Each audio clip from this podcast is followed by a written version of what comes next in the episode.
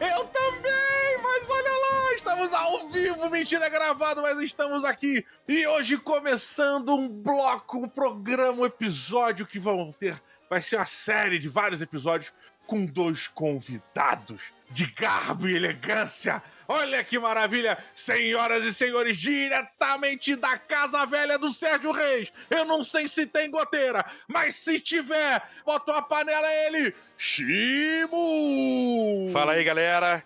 Shimu, beleza? Vamos falar de RPG? Olha o menino da Opa! porteira. É o menino da porteira. E ele, um dos escritores mais relevantes, o cara que criou um gênero fantástico e chamou de fantasia. ele que foi a inspiração para Gary Gygax criar D&D. Eduardo Spor. Essa aí foi longe. Essa aí foi longe. Beleza, galera. Eduardo Spor falando aqui. Vamos, como o Shimo falou aí, vamos falar de RPG. E como RPG é inventar histórias, Didi já inventou algumas aí na abertura. Mas olha, galera, primeiramente sejam muito bem-vindos aqui ao Board Dia. Esse é o primeiro episódio onde nós vamos falar sobre RPG e esse episódio se chama Mestra pra mim, mestra. Trouxe aqui dois mestres experientíssimos, Eduardo Spor e Carlos Chimu, são pessoas que posso chamar mestres profissionais, cara. Mestrar RPG faz parte do trabalho desses caras. O Dudu como expor, que eu já. O Dudu como expor, caralho. o Dudu como escritor, é, eu sei que ele usa muito do que ele tem nas partidas de RPG que ele mestre, que ele já jogou, como fonte de inspiração e até teste para os livros que ele escreve. E o Shimu, que parece a MPM, maluco. Os caras tá 24 7 funcionando aí, cara, mestrando RPG na internet. Toda noite que tu verdade. entra aí, o cara tá lá online mestrando alguma parada. É incrível, cara. You have my sword. And you have my bow. And my Vamos axe. explicar o que é RPG? Vamos lá. História do RPG 101, né? E nada mais é que é, um jogo de interpretação de papéis, né? Ele nasceu muito com é, é, que chamavam de wargames, né? Aqueles Uhum. jogos de, de pecinha e tal. E os caras nasceram daquele jeito mesmo. Ah, eu gostei tanto dessa pecinha, tive sorte no dado a noite inteira. Então eu vou te chamar de Craig. Igual o nome do bot aqui. Então esse agora é o Craig, porque o Craig me dá sorte. E nem começou a dar ficha para as paradas, é que começou a disseminar, até que um gigante, como o Gygax e sua gangue, é, falaram: porra, não precisa de pecinha, cara. A gente tem imaginação. Vamos botar isso no papel, dar as estatísticas. Ou alguém cria um mundo onde vão estar essas paradas e a gente vai desenrolando uma história. Então o RPG não é aquela paradinha para corrigir a tua coluna, é também. Mas nesse caso, é, é para você jogar com um personagem. Parece um teatro.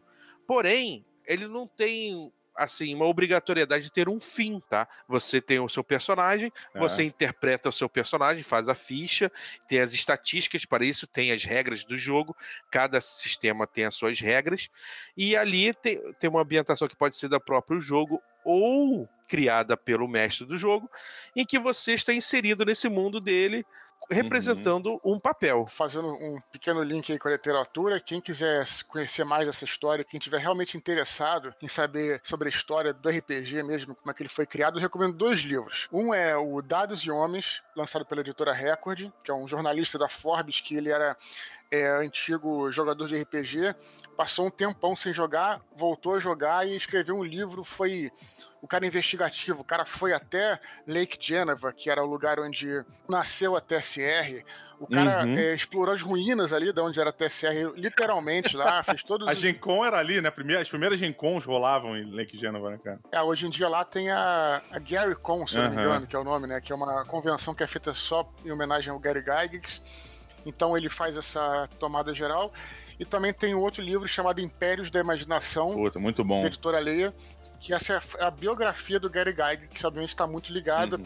com a história do RPG, especialmente do Dungeons and Dragons.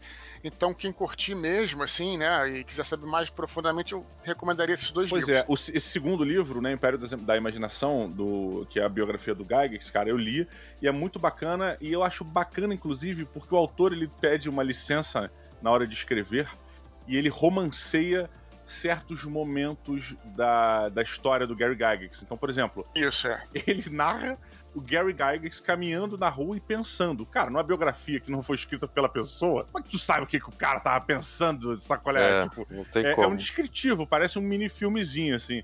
Então é, eu acho muito bacana É ele ter feito, feito isso com um cara que criava histórias de RPG. Basicamente, ele vira pro Gary e fala: Gary, olha só, você inventou várias histórias, você criou vários personagens, você deu vida a várias situações e agora eu estou dando vida a vários momentos da sua história que eu não estava presente, mas é, a galera pode imaginar e a minha maneira de ver isso foi dessa forma. Inclusive, ele, ele, ele não poupa é, ninguém, até ele fala, inclusive, da época em que o Gary Guy, que se ele morou, foi morar em Los Angeles, ele estava muito ligado às produtoras de Hollywood, foi a época, inclusive, que saiu o Caverna do Dragão, né? Então ele fez essa, essa ligação de...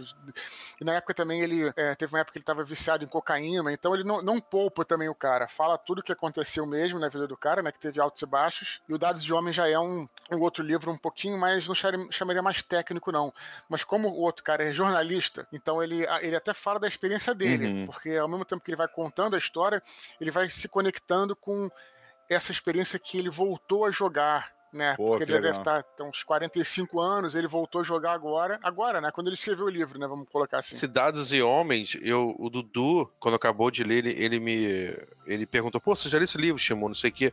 Eu falei, não, cara, não... pra mim, a capa dele até parece um dos livros, né, da terceira edição, né, assim, né. É, o, Império da, o Império da Imaginação também tem a brincadeirinha, assim, com, com o livro da 3.5, alguma coisa assim. E eu li por, por recomendação do, do, do Eduardo, e é um livro, assim, que eu acho bem legal, principalmente, não, não somente, mas principalmente para pessoas que já deixaram de jogar por algum motivo, por questões de, de vida pessoal, né, da vida adulta, questões de vida adulta, tá querendo jogar, tá querendo retornar, mas fala assim, caraca, eu jogava D&D. Hoje eu olho para a loja de RPG, o site de RPG, tem Fate, tem Numenera, que que é isso, sabe? E tem aquele receio de voltar, né?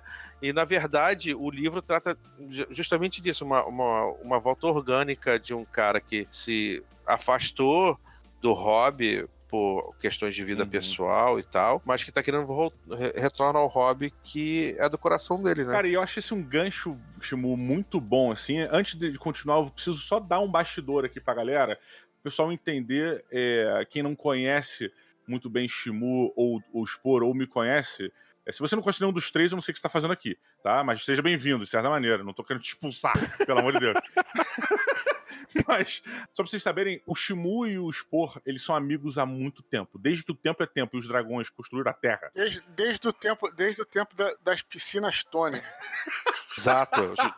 mas abafa esse caso. Abafa. Caraca, eu quero Hum. foto disso pra botar aqui, cara. Vocês dois na piscininha de mil litros. que tem, pior que tem. Mas Pior é, tem- o pior é que foto. tem foto Pior é que tem foto. E tem muita gente dentro dessa piscina. Não é só eu e o Dudu, não. Tá rolando agora aquele, aquele trendzinho no Instagram de você botar 10 anos atrás, né? 2009, 2019. Pô, solta uma dessa aí, pô. Mas isso é sem sacanagem. São é uns, uns 30 anos, cara. Sem sacanagem. Cara, eles têm essa amizade há muito tempo e essa amizade deles ela é muito pautada a RPG. Por isso que a ideia de ter os dois aqui, eu acho, pra mim foi muito realmente é, importante de, de fazer esse- essa brincadeira, esse, esse tipo de episódio, essa série, que é o Mestra pra mim Mestra, com dois caras que são amigos há muito tempo, jogam RPG há muito tempo e são grandes mestres conceituados. Vocês dois, é, eu tô dando a visão de quem tá de fora desse, dessa amizade colorida de vocês. É, vocês dois são mestres de referências, assim, pra galera que orbita vocês. Então é, é muito importante estar, pra mim, vocês estarem aqui, porque vocês são realmente pessoas que me inspiram é, no RPG de diversas formas. Obrigado, cara. Fico feliz com o elogio. aí. You have my sword. And you have my bow.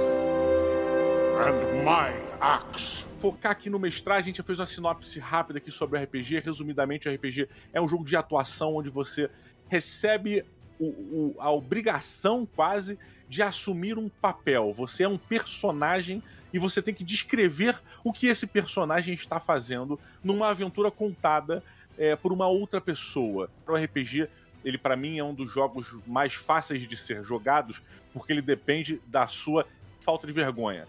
Né? Se você for um cara que não tiver vergonha, meu irmão, tu joga na fila do banco, joga em qualquer lugar. E dados, meu amigo, que são a base, entre aspas, do RPG, eles são facilmente trocados por para o ímpar, dedanhas e qualquer coisa do gênero. E sabe, sem contar hoje em dia que nós temos aplicativos de celular que substituem dados que resolvem esses problemas. Então, o RPG ele é bem realmente amplo ao ponto de você poder explorar e jogá-lo em qualquer ambiente físico.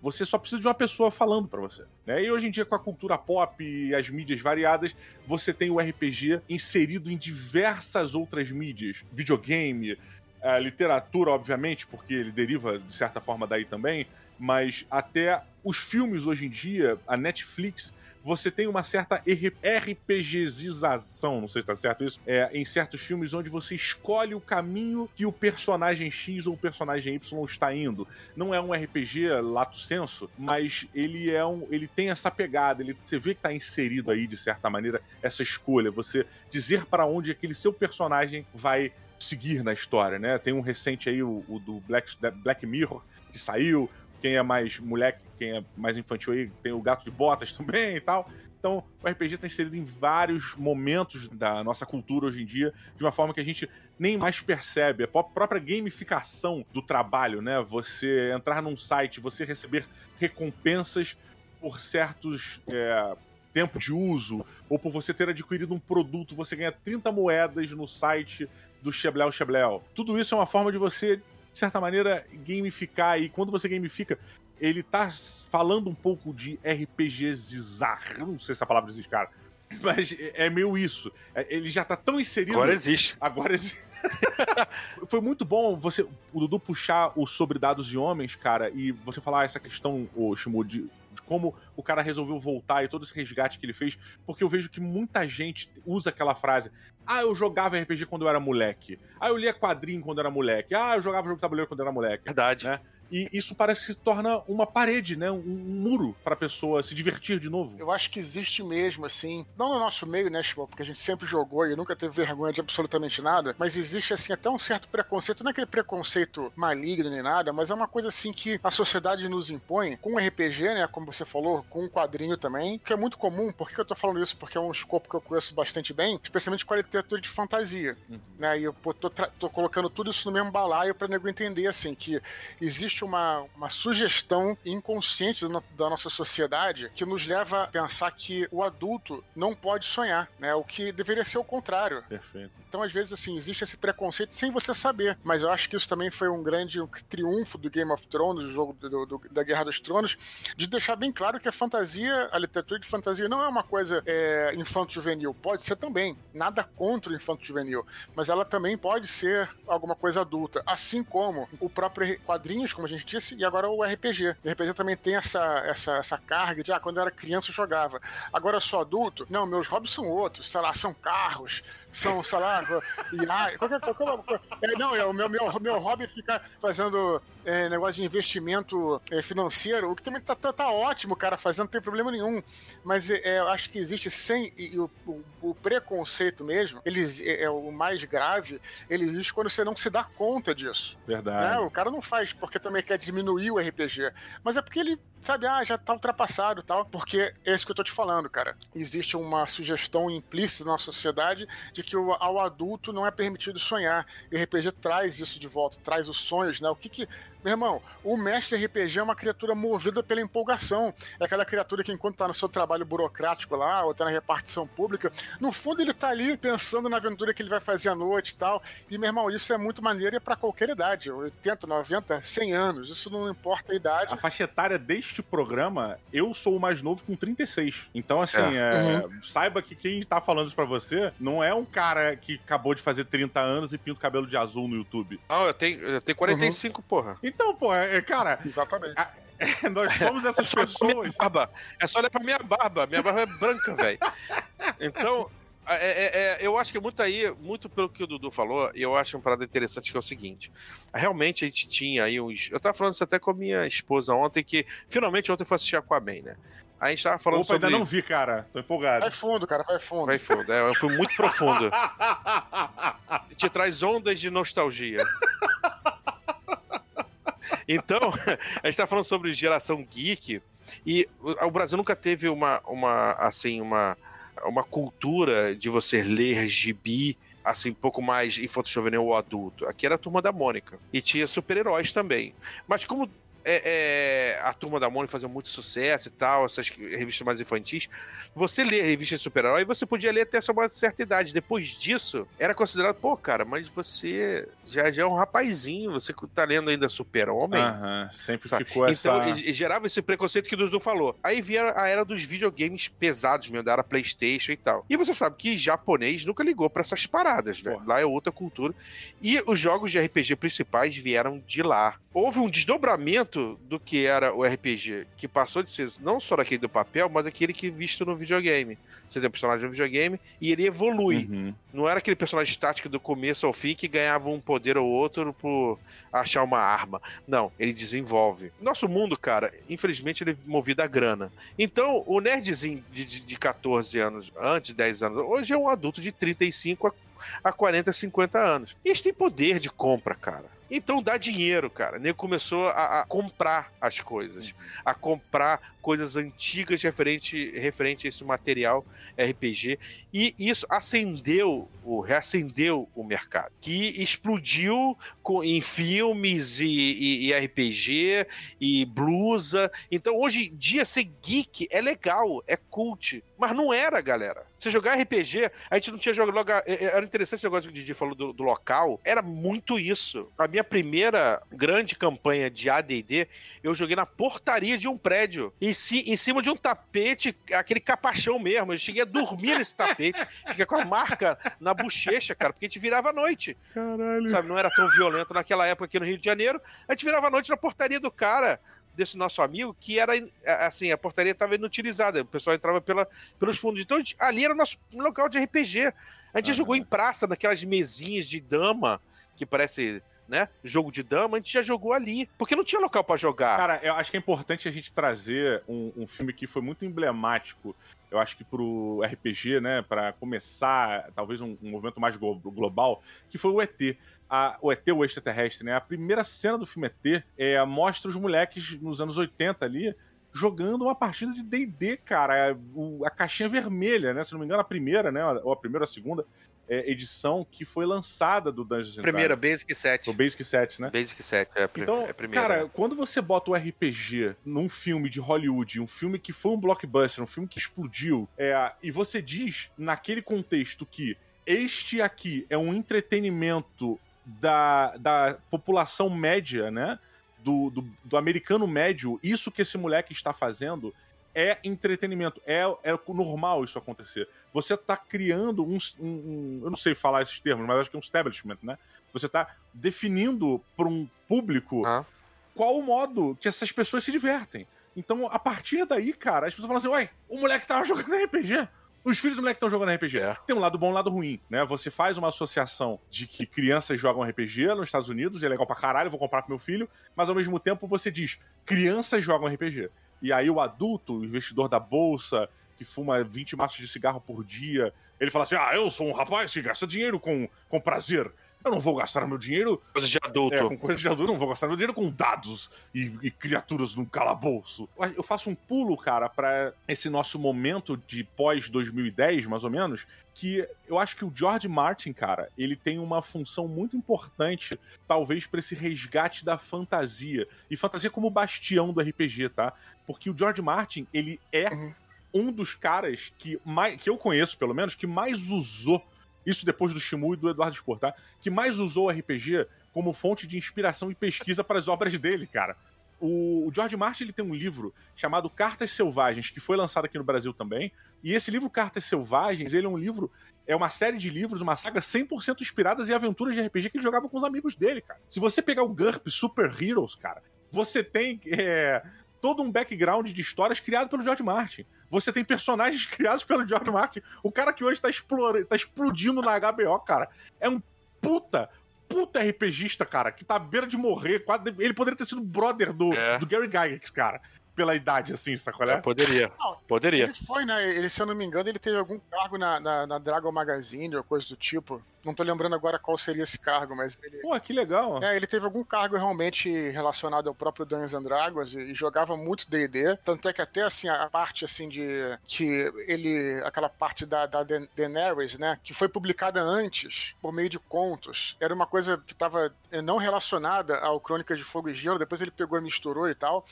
Aquilo que até uma parte que se você olhar tem até mais cara de RPG do que aquela parte do norte, assim, porque tem muito a ver com Conan e tal, né? Assim, parece um pouco e tudo. Mas o que eu acho engraçado, assim, é só fazer uma nota, assim, é que, é que muita gente fala assim, né? Porra, caraca, o George Martin, o pessoal que quer criticar o D&D, né? O, o Dungeons and Dragons. Uhum. Ah, no D&D tem os alinhamentos, o George Martin, ele criou uma coisa completamente nova, não sei o que, mas na realidade ele veio do Dungeons and Dragons, né? Claro que ele criou a própria maneira dele de fazer aquela coisa. Então só queria fazer essa nota aí, porque as pessoas realmente têm é, umas opiniões, assim, bem engraçadas na internet, né? Que nem o famoso, também tinha no Orkut, né?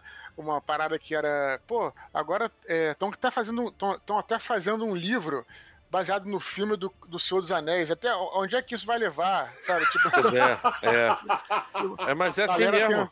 É assim mesmo. Nego vê o, o, o- o livro do Senhor dos Anéis com, a- com os atores do filme, fala, pô, legal, né, cara? Fizeram um livro sobre isso, né, cara? eu ia fazer esse comentário aí.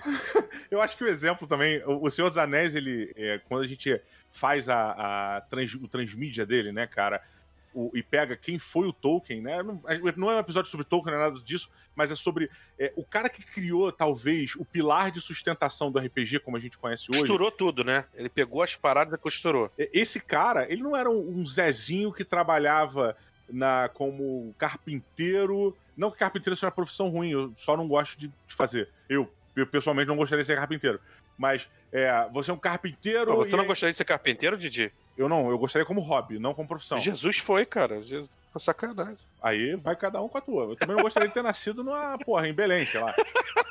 Aí ficou mega preconceituoso agora. Vamos lá. Todo Jesus Cristo. Todo Jesus.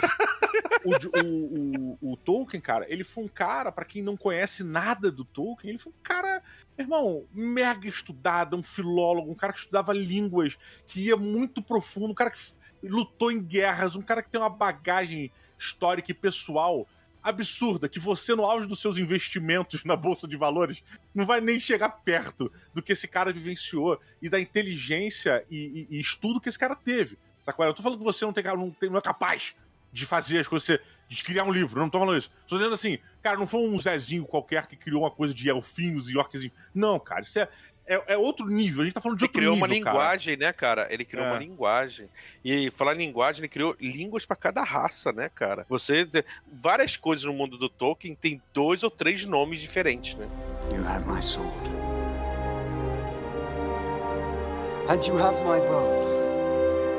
And my axe. Indo um pouquinho mais ainda pra questão do mestrar, né? Vocês são, são dois velho paia, eu tô chegando no velho paia. Como você converter um, um grupo de pessoas que não joga? Imagina que vocês estão inseridos, tá? Numa, numa realidade bem infernal, onde ninguém ao seu redor gosta dos seus hobbies, gosta dos seus gostos. Como você mestrar RPG pra uma galera que não joga? Eu já mestrei para vários grupos, é, alguns iniciantes, né? É, hoje em dia, como eu tenho menos tempo, acabo mestrando para os meus amigos, né? Porque eu tenho realmente é tempo muito limitado, né? Em específico nessa tua pergunta, cara, eu diria assim: um mestre, primeiro é claro que ele tem que fazer o que ele gosta e tudo, mas existe também um- uma, uma coisa chamada empatia, né? Que o pessoal até brinca, né? É, eu, eu, particularmente tenho assim uma, uma habilidade de, de, ten- de ten- tentar entender o outro, olhar pro Didi Braguinha e falar, pô, o Didi é aquele cara que gosta desse tipo de coisa, ele não curte tal coisa tal. Então,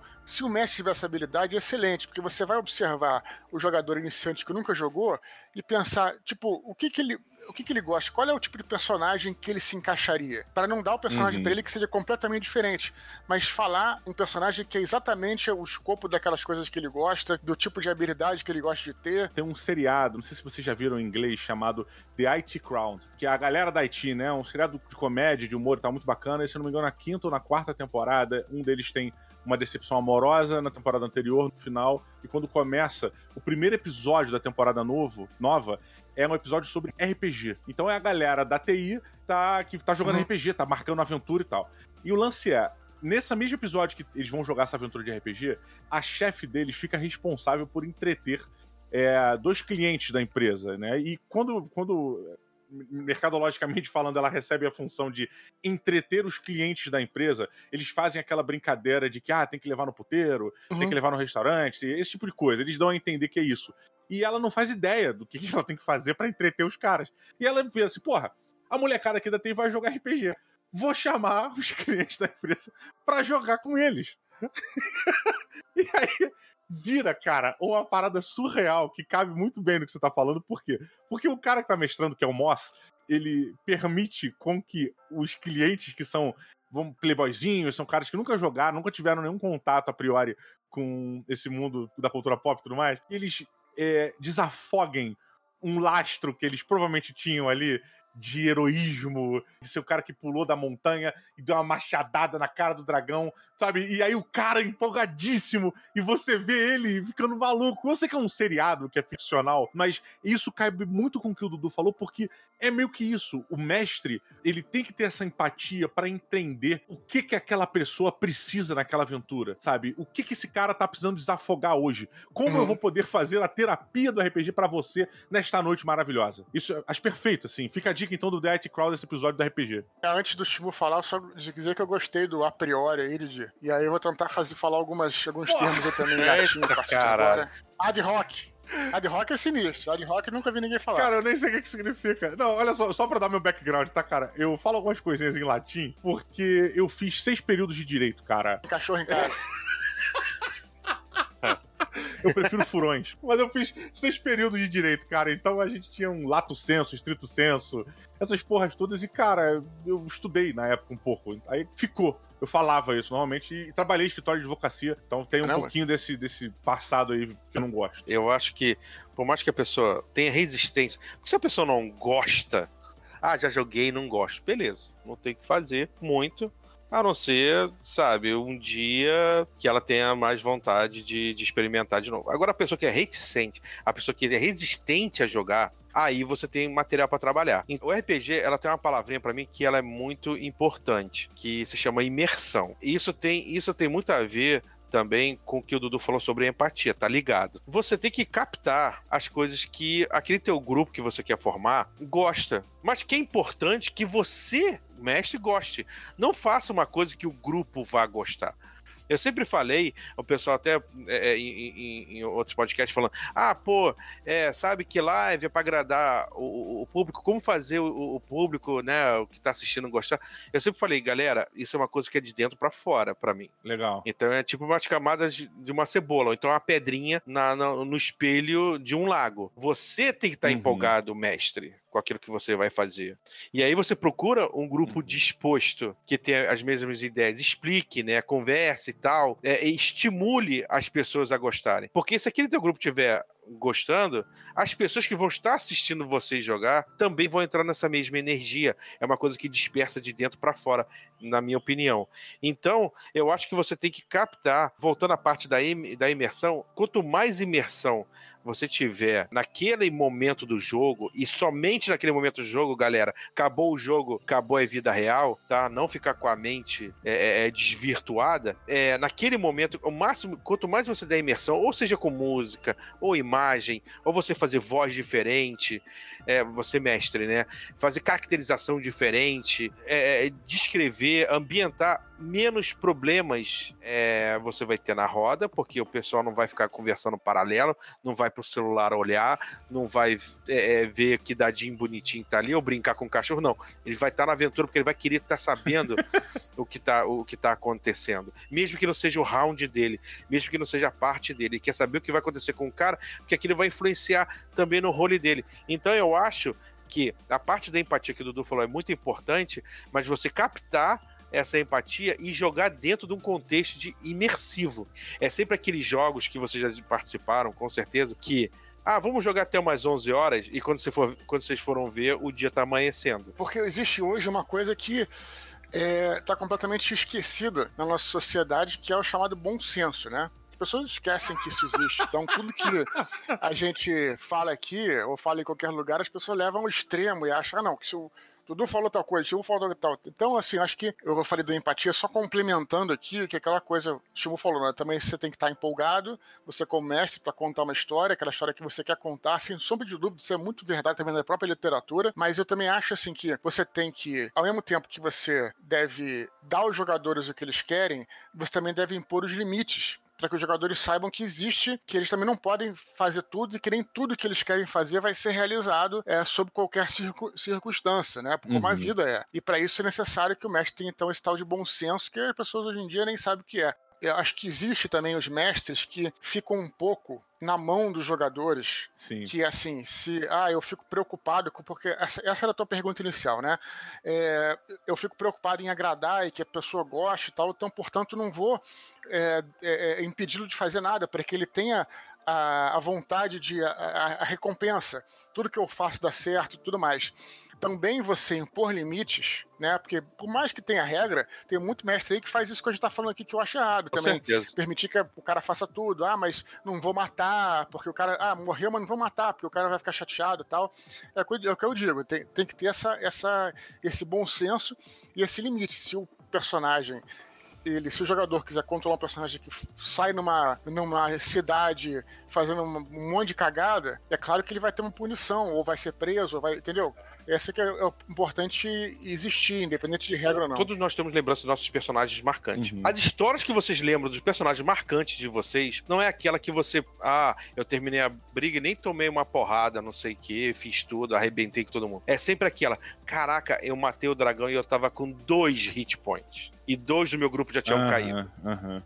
É sempre é. essas histórias de superação no último momento, na conclusão da coisa, é agora, tem que ser agora, aquele 20 tem que sair agora, porque senão vai todo mundo morrer. Tem, tem que ter dificuldades. Você na vida da gente nem tudo é fácil. Então, no mundo de fantasia também não, galera. Se você perceber, pô, cara, mas ele, o grupo tá tomando um caminho que eles vão se fuder. Cara, é a escolha deles, velho. É a escolha deles. E aí vai do jogo de cintura do mestre, né? Conduzir por esse caminho novo, Exato. talvez, e fazer as alterações necessárias do plane... dentro do planejamento Exato. dele. Afinal de contas, meu irmão, planejamento é planejamento. E você não ganha glória. O que, que você ganha no RPG? O que, que o personagem ganha no RPG? Pontos de experiência. Então, uhum. cara, às vezes você dá uma cabeçada e, e, e, fazer uma merda. Porra, fomos com muita sede ao pote, achamos que dragão era uma lagartixa pintada de alguma cor. E se fudemos, temos que correr, o caralho, e ficar lambendo as feridas numa taverna, todo fudido, um companheiro quase morto, não sei o quê. Isso é experiência do personagem. Caralho, da próxima vez Total. que a gente for lá,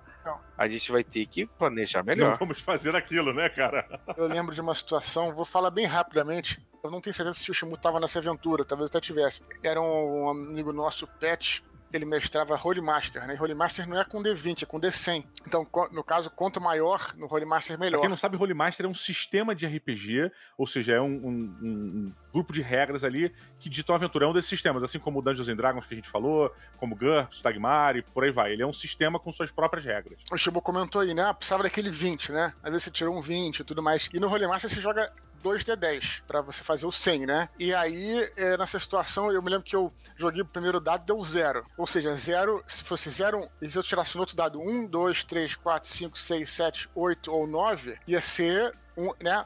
1, 2, 3, 4, 5, 6, 7, 8, 9. Se você tirar zero, é 100.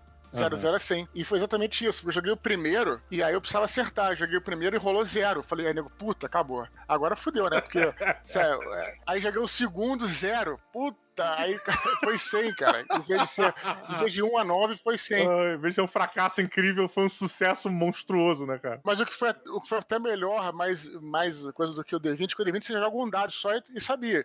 Esse eu joguei um primeiro, você joga dois, joguei um primeiro, então como foi zero, a mesa inteira teve aquele porra, suspense, né, cara? Qual vai ser o próximo dado? No fim das contas, a gente tá meio que todo mundo aqui falando um pouquinho mais ou menos as mesmas coisas nesse quesito de, de regras, né? É, eu acho que a gente deixou bem claro que no início, o jogador, a gente não, não pode, não deve, eu acho que o que a gente, que eu posso tirar daquilo que a gente tá falando é, a gente não deve entregar para ele o que ele quer. É meio Batman a parada. A gente tem que entregar o que ele precisa. A gente tem que conseguir ter empatia para perceber o que que esse cara, o que, que eu preciso colocar aqui para manter esse cara, para captar, para envolver ele na história. Eu, quando mestro, eu tenho uma, uma necessidade minha de manter as pessoas conectadas à trama da aventura e eu faço isso é, às vezes até sacrificando o meu planejamento. Para mim é muito mais importante que aquele cara tome uma atitude onde ele está 100% dentro da aventura, e aí eu tenho o meu momento orgásmico como mestre, que é o, é o meu grande prazer de mestrar é esse, é ver que durante duas, três horas, aquele grupo de pessoas foi teletransportado para uma dimensão que eu estou narrando para elas, e quando termina, as pessoas voltam para o mundo real. Cara, isso para mim é o meu ápice do, do mestrar RPG. Então, é, eu tenho essa, essa necessidade. Às vezes o cara ele não precisa ganhar a batalha. Às vezes o cara, ele quer ganhar, mas ele não precisa naquela hora. Naquela hora, ele precisa conhecer os limites do personagem dele. É. Agora é hora de tomar porrada. Você tá precisando tomar as porradas agora. Na tua vida, seu merda. É. É, é, é, interessante você falar isso, é interessante você falar isso porque a gente aprende com RPG. Então, você quando começa RPG, você acha que ser fortão e sempre se dar bem é legal. Mas o RPG te mostra com a experiência que se fuder também é legal. Sim, porra. Se cara. fuder é legal. Você tá, tá no meio da merda, cara, é legal, sabe? é, é, é, é, é bacana, você, você se diverte, você tem que bolar estratagemas para você sair daquela situação, sabe? Uhum. E, e, essa parada que você falou de, de é, naquelas três horas você manter a galera ali e tal, que, acha, que é o que eu tava falando sobre imersão, Isso, depois exato, o personal é. saiu. Eu tenho umas ferramentas, eu tenho várias ferramentas, o Dudu também tem várias ferramentas que é, é, deixam um jogo é, assim mais imersivo. Uma delas, eu vou até falar para vocês aqui, quem estiver ouvindo pode usar. Mas quem já me viu narrando já viu usar dessa ferramenta é, é de narrativa, que são cutscenes. Pequenos trechos que você, mestre, descreve que está acontecendo naquele momento, ou no passado, ou no futuro, em um outro lugar. Então, sabe aquele enquanto isso, enquanto os heróis estão indo para a base, outro lugar acontece tal coisa, você descreve. Não fica muito longo, senão fica vira um monólogo, mas você faz um, uma, uma cutscene do que está acontecendo em outro lugar porque isso te dá uma noção orgânica de mundo. Nem tudo é uhum. o que os uhum. heróis estão fazendo naquela linha. Enquanto daquilo tá acontecendo lá, outras coisas estão acontecendo. Também deixa um flavorzinho. Caraca, eu, eu, eu não, não pode usar isso em meta, em meta jogo porque eles não sabem do que está acontecendo né? Uhum. Ou do que aconteceu ou do que vai acontecer. Mas eles ficam naquela imersão de que, caraca, isso vai acontecer. Então te dá aquela noção orgânica de mundo do que tá acontecendo. Então a cutscene eu acho uma ferramenta legal para você fazer uma narrativa imersiva. A primeira vez que eu vi ela ser usada no RPG foi jogando contigo, cara. Perdão, foi vendo suas lives onde você narrava desse jeito. Para mim, no primeiro momento eu fiquei meio naquela cabeça do jogador bem pragmático, né? Ah, mas meu boneco não tava aí. Como é que eu, como é que eu tô vendo essa porra? E, é, eu fiquei meio tipo, ah, mas, mas eu não tenho como saber isso. Ah, eu fui teletransportado para lá? Que porra é essa? E depois, é, eu meio que falei, ah tá, agora eu entendo qual a levada do mundo. Agora eu entendo o que, está acontecendo, qual o contexto. É uma forma de você contextualizar pra galera que tá chegando ali também, né? Como a banda tá tocando, como é que é o esquema, o que, que tá rolando. Ela também quebra o gelo, ela também gera expecta expectativas boas ou ruins, né? Ah, agora fodeu de vez. Isso acontece muito, né? É muito engraçado. You have my sword. And you have my bow. And my Olha só, muito bem, galera. Esse episódio, o Mestra para mim, Mestra, esse bate-papo que a gente fala sobre RPG, fala sobre a função do mestre, é, em outras coisas. Esse primeiro episódio foi uma coisa para a gente abrir. A gente tá abrindo aqui os papos, a gente, eu tô deixando ele fluir um pouco mais. Eu não quis podar muito o caminho aqui, fazer um direcionamento muito específico, porque eu tava realmente me divertindo, eu queria deixar rolar, queria conversar. É, a ideia é que a gente continue a conversar, se possível com o Shimu e com o Spor, os dois puderem voltar. Peço pra galera que tá ouvindo aqui, é, se vocês têm alguma dúvida, alguma, alguma pergunta, alguma coisa, manda pro dibraguinha.gmail, que no próximo episódio eu trago aqui pergunta pra galera. Podem mandar aí que, que eles respondem se puderem, se souberem, ou se quiserem também, porque eles podem não querer. Se tu pergunta for merda, ele fala, não responde, pergunta merda. Tem escritor aqui, né? O escritor tem esses, esses detalhes aí que a gente tem que. Mas. Mas, pra gente fechar aqui, dois minutinhos de final aqui, Dudu, o Shimu deu a dica dele aqui, essa última dica falando sobre esse conselho. Como você, né, é, é, trazer um elemento para manter a imersão do jogo, que foi a questão do cutscene. E você, Dudu, o que, que você usa assim como recurso que você pode deixar rapidamente aqui pra galera que tá voltando a mestrar, que tá voltando a jogar? Eu vou na contramão aí.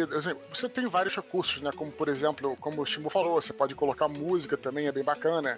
Antigamente a gente colocava muita música, mais do que. Só que eu acho que o mais importante mesmo, eu pelo menos, eu acho que justamente o mestre contar uma história. Eu sei que pode ser um pouco. Eu posso estar falando uma coisa muito lugar comum, mas eu digo isso porque às vezes as pessoas. Claro, a regra é muito importante. Não estou colocando a regra de lado, lado, não. Mas eu acho é, importante você, como mestre, já que a gente está falando de mestre, trabalhar muito na ambientação, né? Por que, que eu digo isso? Porque já joguei com mestres no passado, nem, nem da, ninguém da nossa galera, não é nenhuma crítica a ninguém, absolutamente mesmo. Mestres no passado que eram muito frios nas suas descrições. Eles não faziam isso por mal nem nada, não, queriam diversão, mas é, por exemplo, quando tinha um combate, o sujeito falava, ah, você acertou, ah, o número de 1 a 10. Ah, 5. Beleza. O personagem aqui morreu, tal. Sem fazer uma, uma contar uma história. Então o RPG, ele é isso, Transar né, com esse cara deve ser incrível, hein? ele deve ser do mercado financeiro, gente, provavelmente. Ah, oi. Ah, oi. Ah, ô, oh, baby. Gozei. Não, mas, mas olha, olha, mas mas deixa eu falar uma coisa, a gente tá zoando, brincando, mas é importante pontuar isso, porque afinal de contas, o, o sujeito que tá escutando esse programa, Didi, talvez não, não, não tenha muito contato com RPG e não saiba também. Eu mesmo aprendi porque eu tive contato com outras pessoas que assim me ensinaram. Então, assim, eu, por isso que eu, particularmente, sempre preferi jogos como Dungeons and Dragons, por exemplo, e não como o Holy Master. Nada contra o Holy Master, galera. Nada, nada, nada, nada. Mas eu, eu. Porque alguns jogos, né, eles são. Você joga uma tabela de crítico, ele fala a própria regra fala o que aconteceu. Não, eu gostava de que fosse a coisa mais simples possível. Perdeu tantos hit points. E, e, eu, que como mestre, que fazia, inventava a cena toda e tal, às vezes até dava a oportunidade do, do jogador narrar, dependendo da situação e tal. Então, o que eu ia dizer, então, nesse caso, era isso. É, é lembrar que uh, uh, o que diferencia mesmo o RPG de outros jogos é a, a, interpretação e o contar histórias, né? Não desprezando a regra, mas regra tem qualquer jogo. O que não tem em qualquer jogo é essa contar histórias interpretar. Concordo muito com ambas as sugestões, essa questão realmente da interpretação. Eu acho que o que diferencia uma aventura de outra é, não é somente a história que está sendo contada, mas é isso que você falou, Dudu. É como essa história está sendo contada. É a descrição de tudo que acontece. Isso realmente transforma é, uma simples narrativa numa aventura. Isso, é. A gente faz a piada, né, do cara que não sabe, deve se transar com ele, deve ser uma, uma, uma merda. Resumo da ópera é, é uma brincadeira, mas eu acho que é questão de explorar. Não se pode, não seja também muito crítico com as suas coisas. Aprenda com cada aventura que você fez. Leia muito. Leia, porque você lendo livros mesmo, uhum. de, mesmo que seja de fantasia e tudo, você enriquece seu vocabulário, você enriquece a, a, sua, a sua narrativa, sabe? É, porra. A gente tem o famoso apêndice N, né, cara? Exato, uhum. não é à toa que Eduardo, né? Autor de best-seller. Olha só. Partiu de, de, de um ótimo mestre para escritor. Por quê? Porque o cara também leu muito. Ele, antes de. Ele, quando estava jogando RPG, o Dudu sempre se caracterizou um cara que leu muito. As mídias, em geral, eu sei que nem é o, o, o que a gente tá falando aqui, mas já que surgiu o assunto, só fazer um, um comentário, um breve, um breve comentário. As mídias, em geral, elas são sempre importantes e cada uma tem o seu valor, né? eu, eu acho que é, se você puder consumir a literatura, consumir quadrinhos, consumir desenhos animados, consumir filmes, isso tudo vai ajudar e sem desprezar nenhuma mídia. A literatura, ela tem, em especial, como o Timo falou, a literatura tem esse poder de, fa de, fazer com que você não só enriqueça o seu vocabulário, como você dê uma vida aos personagens, assim, e também quando você lê, você imagina muito, né? Precisa fazer um esforço imaginativo uhum. para bolar aquela coisa visual na sua cabeça. Isso é muito importante para literatura também. Mas outras mídias também. Eu achava interessante como no nosso grupo aí, é cada um dos é, mestres, eles tinham uma influência diferente, como é que isso se refletia. Aliás, o Didi, eu vou falar brevemente, isso a gente pode até falar em outro programa. Sim. Né? Porque o Shimu era um cara que tinha muita influência de quadrinho. Então isso se refletia na maneira como ele ah, mestrava. Legal. O Andrés, que você conhece também. Sim ele tem muita influência de anime. Isso se refletia muito fortemente Porra, no que ele maneiro, mestrava. cara. Pet, que é um amigo nosso que mestrava o Holy Master, tinha influência de literatura também. Ele lia muito Tolkien, antes da gente começar a ler Tolkien. Isso re- se refletia também. Então isso é uma outra discussão que a gente pode levar mais pra frente, que é bem Com interessante. certeza, cara, Verdade. com certeza. Senhoras e senhores, tudo que é bom precisa acabar. Só no RPG que campanhas não terminam, mas aí é num mundo criado por magníficos mestres que conseguem conduzir durante décadas uma aventura fantástica, onde você pode terminar se ter- transformando no dragão ou sendo eternizado na lembrança de jogadores e heróis e vilões para sempre e ad eternum, usando aqui um, um- um romano, não, qual a porra da língua? Tatim, Latim! Mas eu queria agradecer demais a presença de vocês dois, a presença de todos que baixaram esse podcast. Esse é o primeiro mestra pra mim, mestra do ano e do board dia. Teremos vários novos, mandem suas perguntas, mas vamos terminar esta primeira etapa por aqui. Um grande abraço a todos e nos vemos no próximo mês ou na próxima semana, galera. Um grande abraço e valeu!